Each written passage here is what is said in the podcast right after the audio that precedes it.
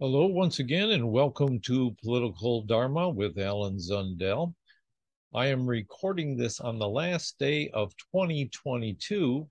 In fact, I was planning to record it a little earlier than this, uh, sometime earlier this week, but I just flew in today after having my flight delayed because of the big ice storm about a week ago. And so this is my last opportunity of the year to try to wrap up this year on this show and give you a preview of what I'm thinking of doing in 2023. My last show was over seven months ago. And in that show, I presented what I called a new political strategy, which I have since abandoned, found it unworkable. And that's been the story of my life. I keep casting about for a political strategy that can address what I see as the fundamental flaw in our society. Among the many flaws, the primary one is that our work organizations are created in such a way that their primary purpose is to create profit for investors, which can be detrimental to society in general and the environment and workers. So we need a different basis for a political economic system, big, tall order. I've been thinking about this for 45 years and trying different things and failing at them. I've learned, for one thing, that our system, our political system, is very resistant to movements to somehow move beyond capitalism in its deliberate design. So we need new strategies.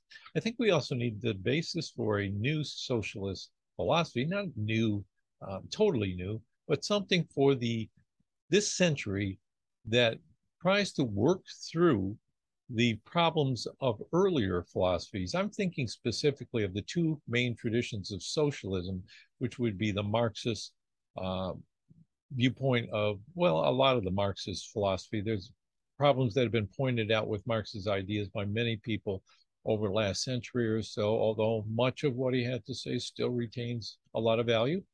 And his main critics, Another tradition was the anarchist socialist tradition, also called libertarian socialism, which I have leaned toward throughout my life, more of a not a, not a fully developed philosophy when I uh, when I was younger, but more of a. I'm sorry, I got up really early today to catch the flight from, so I'm not quite as articulate as I'd like to be. But the two main traditions, Marxism and libertarian socialism, I've been gratified to find out recently that a lot of thinkers are moving in the same directions that my thinking has been going in, trying to find a reconciliation between those traditions and draw on other modes of thinking. For me, in particular, uh, say the nonviolent tradition of Mohandas Gandhi and his method of organizing, as well as spirituality, ethics, what you would call the uh, subjectivity, our subjectivity, creating or not creating, but nurturing within ourselves and mutually with other people that we work with our best capacities as human beings. We not only have to change our institutions, but we have to take our uh, characters, which have been developed in a capitalist economy like this, and create within ourselves the most humane aspects of it. I think for that, we need to draw upon ethics, spirituality, psychology, and stuff like that.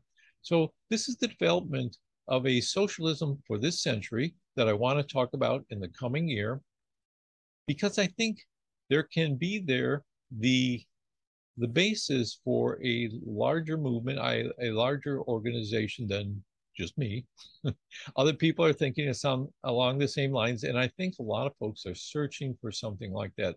Up to more to recently, I haven't felt like there have been other people that are thinking quite along the same lines as me. So I've been aligning myself with people who I agree with in a lot of respects, but have some disagreements with. What I want to do now is just present my thinking on this, talk to other people who are thinking along these lines, and use that as the basis for my show going forward.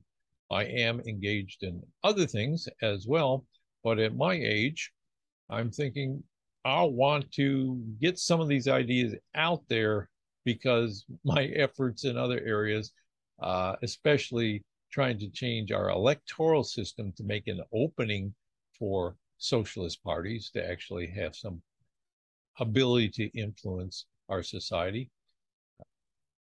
That, you know, like, why am I doing that? Why am I trying to change our electoral process? it's just to give a voice to these other currents. And I want to articulate those currents because I think that by the time we're able to change our electoral system, I might not be around anymore. So at the same time, I'm working on changing our electoral system. A lot of states have already changed theirs in ways that creates openings. I want to talk about that as well.